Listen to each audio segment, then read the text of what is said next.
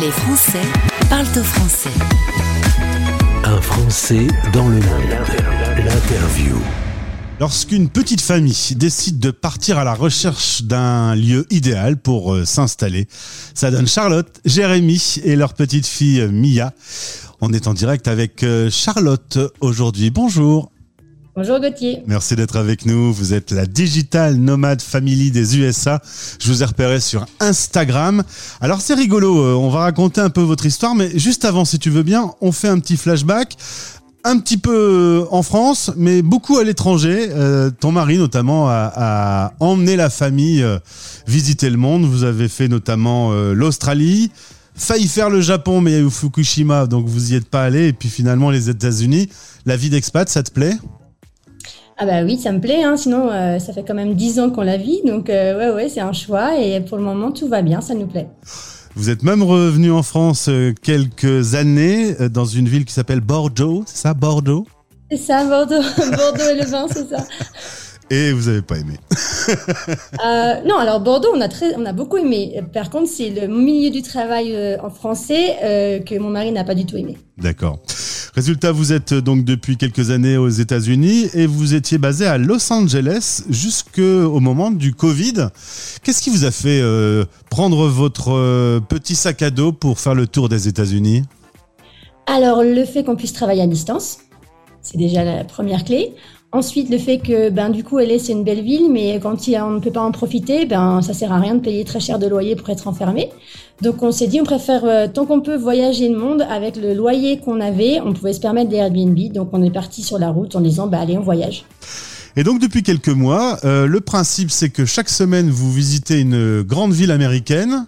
Et avec le petit bonus, c'est que le dimanche, sur YouTube, on a euh, bah, votre, euh, votre histoire, votre épopée de la semaine.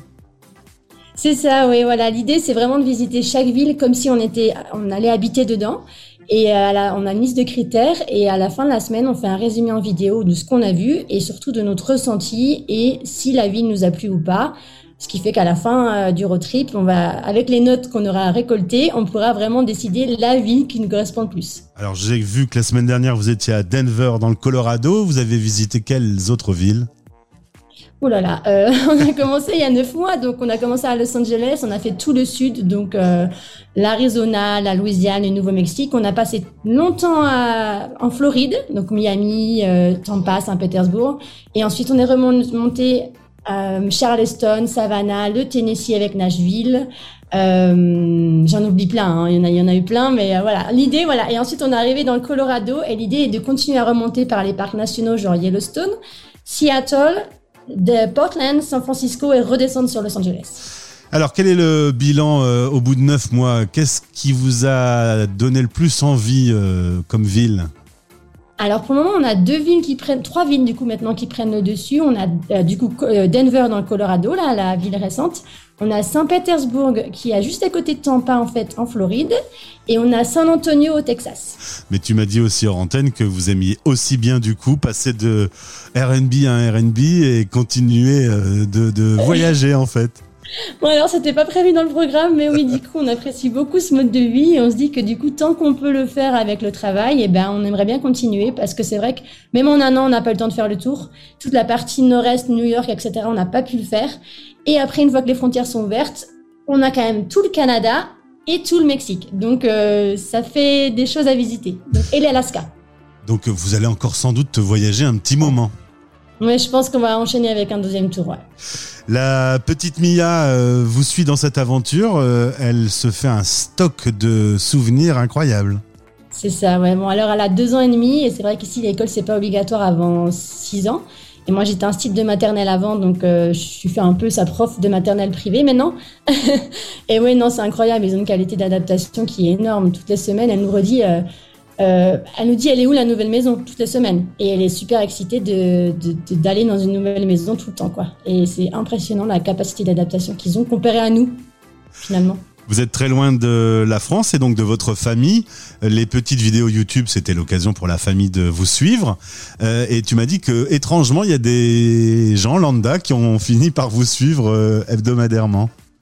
C'est ça, oui, au début c'était vraiment pour garder contact avec la famille et les amis et euh, bon, du coup moi je me suis pris au jeu parce que ça me plaît de créer des vidéos, et cetera et d'interagir avec des gens et on a des, des, oui, des personnes comme ça qui sont fans des États-Unis ou comme nous qui sont expats et qui cherchent un endroit où vivre, qui, qui nous suivent en fait et du coup c'est leur petit rituel du dimanche soir de regarder la vidéo et, et c'est génial de pouvoir partager tout ça avec, euh, avec tout le monde. C'est vrai que c'est l'occasion aussi de visiter avec vous parce que vous faites à chaque fois dans la ville où vous vous installez les, les visites, les, voilà, les bâtiments principaux à, à voir absolument.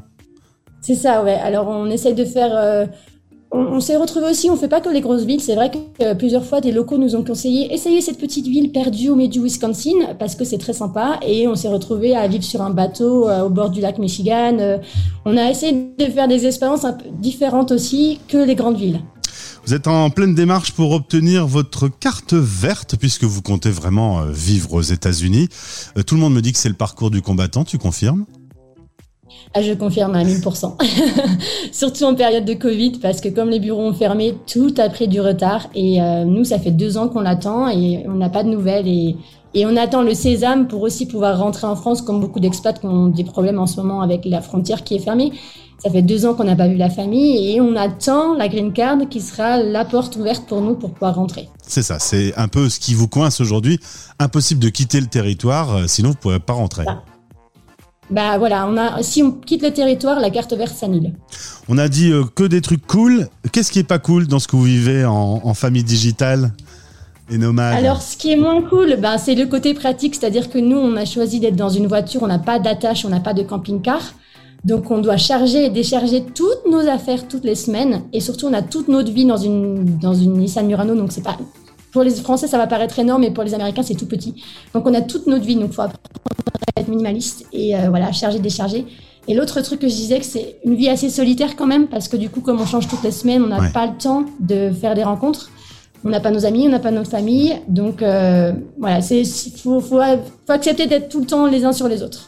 C'est pas le moment de s'engueuler avec Jérémy. Bah, ça peut arriver, hein, mais du coup, on s'arrange pour prendre des Airbnb avec deux chambres, comme ça, on peut se séparer. Suivez leur compte, il est cool, et leur chaîne YouTube, vous pourrez voyager avec eux. Charlotte, Jérémy et Mia, je vous souhaite une belle aventure. Est-ce que c'est un projet sympa de se retrouver dans quelques semaines pour faire un petit bilan ? Ah bah parfait, eh bah écoute, il n'y a pas de souci, moi je suis d'accord. À bientôt alors sur l'antenne de Stéréo Chic et à bonne bientôt. Visite. Merci, à bientôt. Les Français, Zourville, parlent au français. En direct à midi, en rediff à minuit.